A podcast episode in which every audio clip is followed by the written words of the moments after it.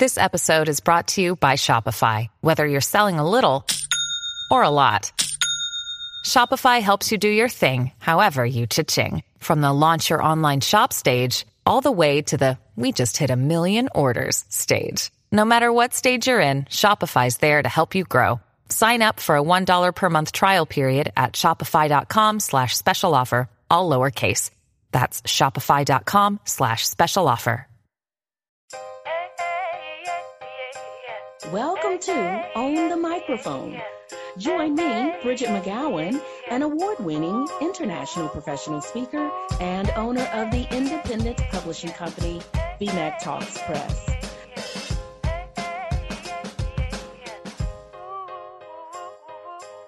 I am doing something a little different with the podcast. I am bringing you a special 12 part series, and in the series, I sit down with three presentation and communication experts to tackle some of the biggest presentation questions we receive from our audiences. The experts are global communications expert Monique Russell, Robert Honorato, who's a director of education and a professional speaker. And then there's Diana Howells, an award winning speaker, best selling author, and global virtual trainer. You can check out their bios at the end of each show, but for now, tune in and take notes. This is going to be a good one. Welcome to today's episode of Own the Microphone. I am Bridgett McGowen. I have with me the one, the only Monique Russell. And the question we are tackling today is how do I get rid of the nerves or how do I avoid being nervous before I speak? Now, I have a very specific routine, not right before I speak, but in the days and hours leading up to my speaking engagement where it's just a non negotiable for me. My best friend Simone knows this, Monique. She knows that I am not at peace with my presentation until I have practiced the fire out of it. And I don't care if I've done the presentation a billion times before, I have to get in my practice. Oh, Bridgett, you'll be great. Simone, I will be great only once I've practiced. You cannot tell me that. So I am a firm believer that the nerves show up before presentation, oftentimes because people have not practiced the right way. We'll talk more about the quote unquote right way later. So, Monique, what's your experience with nerves? How do you deal with them before presentation? Mm-hmm. So, my thoughts are this. So, I think there's two aspects. One, like what is driving the nervous energy? Um, are you feeling nervous because you are not comfortable with your material? Um, or are you nervous because it's just the natural human body emotion? Uh, for me if i don't have that little twinge right before I'm like, okay, what's what's going on? Maybe ego is kicking in because it's like, you know, you, you you think you showing up and you got it in the bag like that? No. Like if I don't if I don't feel that little twinge of excitement, the flutter right before, which I think is is just natural and normal for human beings, um, that's my indication that you know, I'm ready to go on. Like the show is about to get started. The lights are about to flicker. The curtain's about to open and we're about to move forward. It doesn't matter if it's on a podcast, if it's on a virtual presentation, if it's in person. So, you know, in person routine, I definitely will go in, I'll walk the room, I'll see how things you know, feel inside the room where I'm going to present, walk to the front, walk to the back, walk on stage, even, you know, deliver something, not my presentation, but something in that space because your body is absorbing the energy and it be- gives you that sense of familiarity so it doesn't feel completely new or off. Um, and then I also have my playlist. I have a playlist of songs that I play right before I go for a speech because I want my opening energy to be very, very high. And I don't mean high like head. No, I just want that energy inside me to feel energetic and excited because people can sense it through the screen. They can sense it when you're going on stage. So for me, I have my routine. Of course, I write out I literally write out what I'm going to say. And I know some people, they say, don't, don't, you know, don't do it, do bullets, but I literally write out word for word. Now, I don't read it or anything, but I just write it out. And writing it out helps me to clarify how I want to describe the concept or teach the concept or what analogy I want to use to help them get the point. So I do those things. Um, and and to your point, I will record, I will practice. Sometimes I just, if I'm if I'm driving and I haven't said it out loud yet, I will record it on my phone when I'm driving, and I'll just play it back. So something you just said, Monique. If I haven't said it out loud, I, I, you know I'll record it while I'm driving, so on and so forth. But that the the operative phrase, if is if I haven't said it out loud. I am here to tell everyone that is one of the main reasons the nerves show up. And it's, listen, I have 5 million ideas going through my head right now. Like Monique said, nerves are a good thing because that's your body telling you that it's showtime and you're excited and you're ready and you're pumped and you're amped and you're concerned about wanting to give your audience a good experience. So having the nerves is a good thing because I believe if you don't have some kind of nerves stirring inside of you, then you're just phoning it in you're just winging it and that's not fair to your audience. But those nerves bubbling up inside of you eh, that's letting you know that this is important to you and that you want to do a great job. Now some of eh, when nerves become a problem is when it just incapacitates you where you you can't even walk out onto the stage because your knees are so weak or they're knocking so hard or you can't even make an appearance because your stomach is turned inside out. Now, that is a problem. That's the nerves going too far and something else is going on. Now, back to the point about you haven't heard the words. A lot of the nerves can be calmed down to an extent, and just the good nerves show up if you've heard the words. That's why the way I practice is so, I mean, I've been doing this since 2001. It's so much a part of how I show up on a stage and so much part of what I do before I show up on a stage. I must practice not in front of a mock audience, not in front of family or friends, not in front of coworkers or anything like that, because they're just going to give you sugar coated, that sounds nice feedback. And even if you're horrible, they're going to let's just keep it real. Even if you're horrible, yes. they'll just, you know, to cheer you on. That was great. And right. And they'll give you this misguided feedback that's, you know, anything but accurate.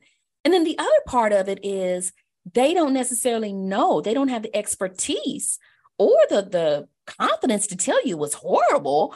And then they don't have the expertise to tell you how to fix it. Right. So we're back to square one of, you know, don't practice in front of friends who are not presentation skills or skills or communication skills experts. What I want you to do is practice alone. This is what I do. Practice alone and pretend your audience is right there with you. And you're doing the hand gestures, you're stopping for the questions, you're nodding in agreement, you're chuckling at a funny moment or whatever. You are doing a dress rehearsal of your presentation.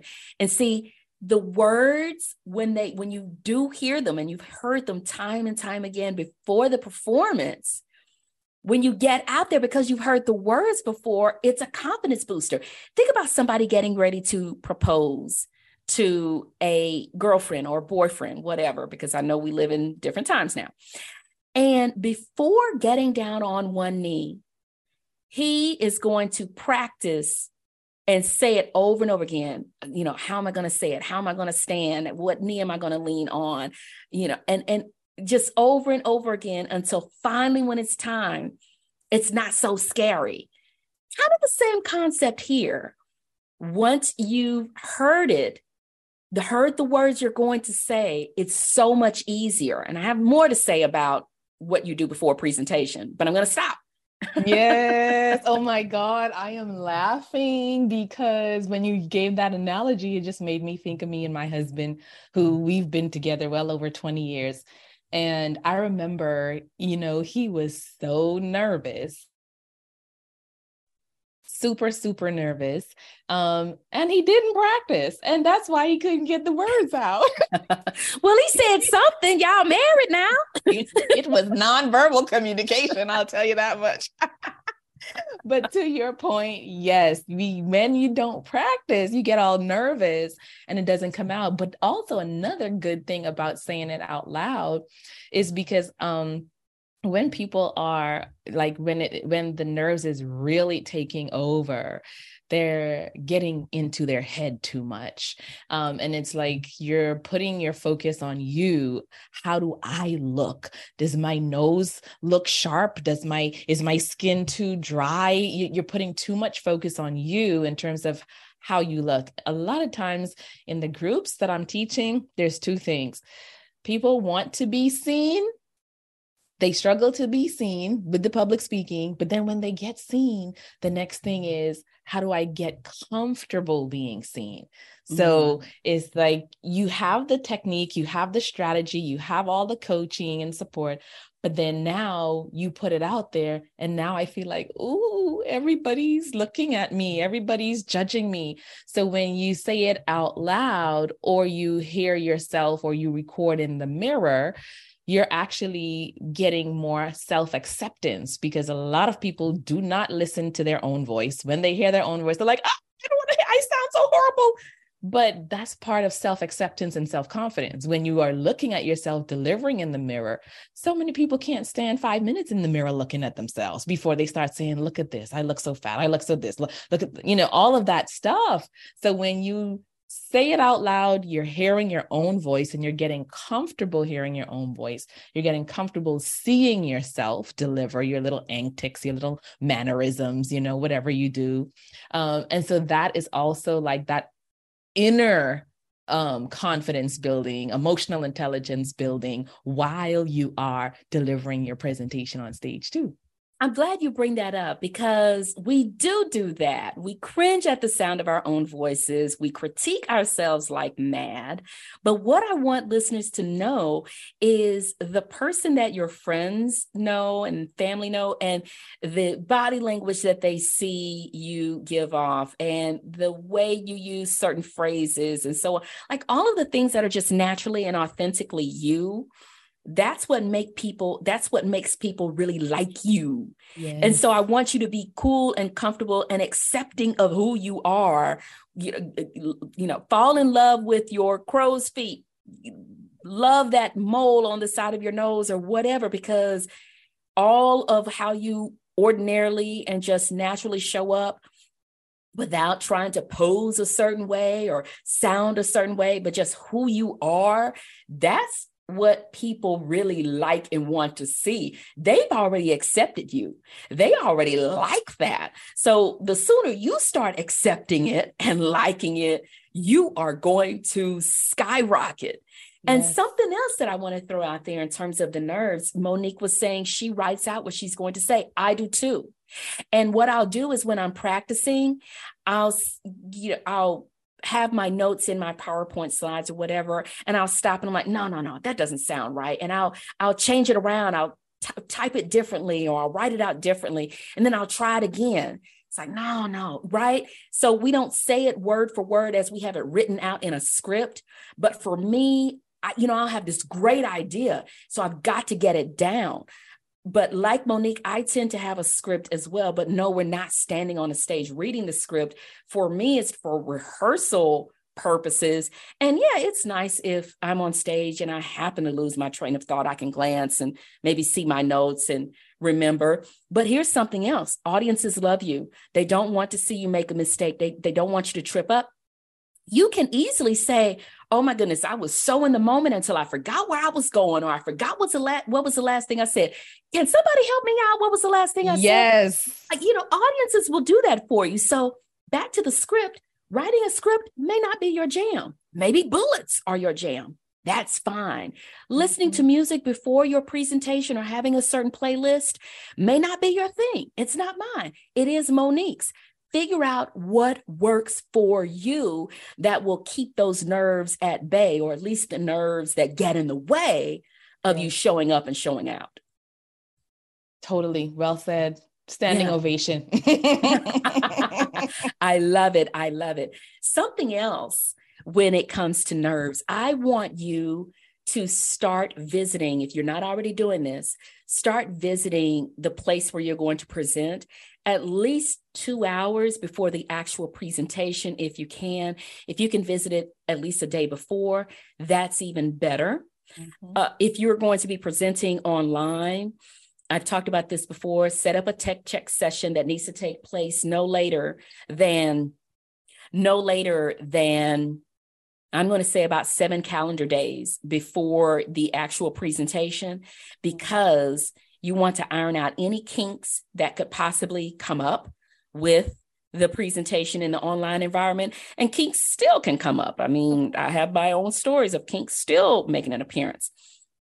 But have that tech check, tech check session in the platform you're going to be presenting at least a week before. But then when it comes to in person presentations, visit that room at least two hours before your presentation. 24 hours is even better. Here's why you visited, uh, you've stayed in a hotel room. And when you first get there, what are you doing? What you're finding, looking for the light switch, okay, especially if it's dark. Okay, now where's the closet? Where's the coffee maker? Where's the TV remote? Right? You're you're trying to find everything. Okay, you got your bearings. Now, Monique, let's say the next day you leave out of your hotel room, go attend a conference, go get some, you know, breakfast, whatever, and you come back to your room is it the same routine? How is it when you re-enter your room the second time? Right. I'm not looking for that because I'm already familiar. I, I don't need to know where the light switch is. I already know where it is. My things are already set down. I can just move right on in and jump into bed and go to sleep. That's the concept here with visiting the presentation room at least two hours before, if not the day before. Because the first time you get there, okay, where's the stage? Where's the podium? Where's the technology set up? Okay, where, you know, how's the audience going to be seated? That's one less thing for you to have to worry about. So when you go to that room the second time and you're ready to present, you know where the podium is. And be careful about this. You'll want to ask, let's say you visit the room the day before. You'll want to ask your t- contact, is this how the room will be set up? For my presentation tomorrow because you've got it in your mind that this is where the stage is and this is where the sound setup is in the back and everything. And if they do a flipperoo, a switcheroo on you, and you show up the next day, ah, so ask if that's going to be the same setup for your presentation. But like Monique just said, when you go a second time, it's comfortable, it's familiar, and again, it's just one less thing for you to stress about. And that's mm-hmm. what you want to do is take as much stress off of your plate, any little details that you can handle and address beforehand. You want to do that. And don't do anything out of your routine, if you will, before a presentation. Don't try some new face cream Okay. Agreed. agreed. Agreed. Or if you don't normally eat before your presentation and you go and you eat this big old meal. yeah, no, stick to the routine. There yes. is comfort in the routine, safety in the routine. Yes, the routine is your friend. If you don't normally work out, don't decide to start this physical activity routine on the road because the hotel has this fabulous gym oh that gosh. You the sound like you have a story. desk was raving about. Okay. and then your shoelaces get caught in the treadmill, knees skinned up. No, this did not happen to me. I know I'm making it sound like it did. It could happen to me because that's just how clumsy I am. Don't try a new food, right? Since we're talking about food, don't try uh, you know, you go out to dinner maybe with some other speaker friends or event friends the night before. If you've never had sushi in your life or whatever, now's not the night to try it. You just don't want to put yourself in a position where something crazy can happen because you have enough to focus on with showing up and giving your audience your best. Yes. And and and the thing about it is too, know that anything could happen. Any, Hello. any, any, anything. Like you can you can feel start to feel nervous because the time maybe you've a lot been allotted an hour and something goes wrong before and you now have 30 minutes. So just the fact that you only have a little bit limited amount of time, that in itself can create nervous energy for you. Or you may have someone who presents right before you and they cover everything that you were going to talk about and you feel, well, what am I going to say? You know, like anything that could happen may happen. And so you just don't want to add any extra things that are within your control. There's things within your control, things outside of your control. And things that are within your control, just keep them to a minimum. Stick to your routine. And the ones that are out of your control, um, you know, the audio not working, your your clip not showing, all of that stuff, you know, just uh, be prepared to respond to each one of those as they come up. And don't take yourself too seriously. Like Bridgett said, you know, laugh at yourself, get the audience engaged. You know, if somebody's cell phone is going off, you could say, "Oh, okay, is that that's for me? They're calling me," or right. You know, you know, you just pull the distraction into your conversation or your topic so that it doesn't seem or feel like you're thrown off. Exactly. Exactly. You know, people will remember what gets your attention. And if you are carrying on and on and on about this not working or that failed or that flopped or and you're sweating over this video not playing, this video clip not playing, people are going to remember that before they'll remember your message. And try to just keep calm and keep cool about it.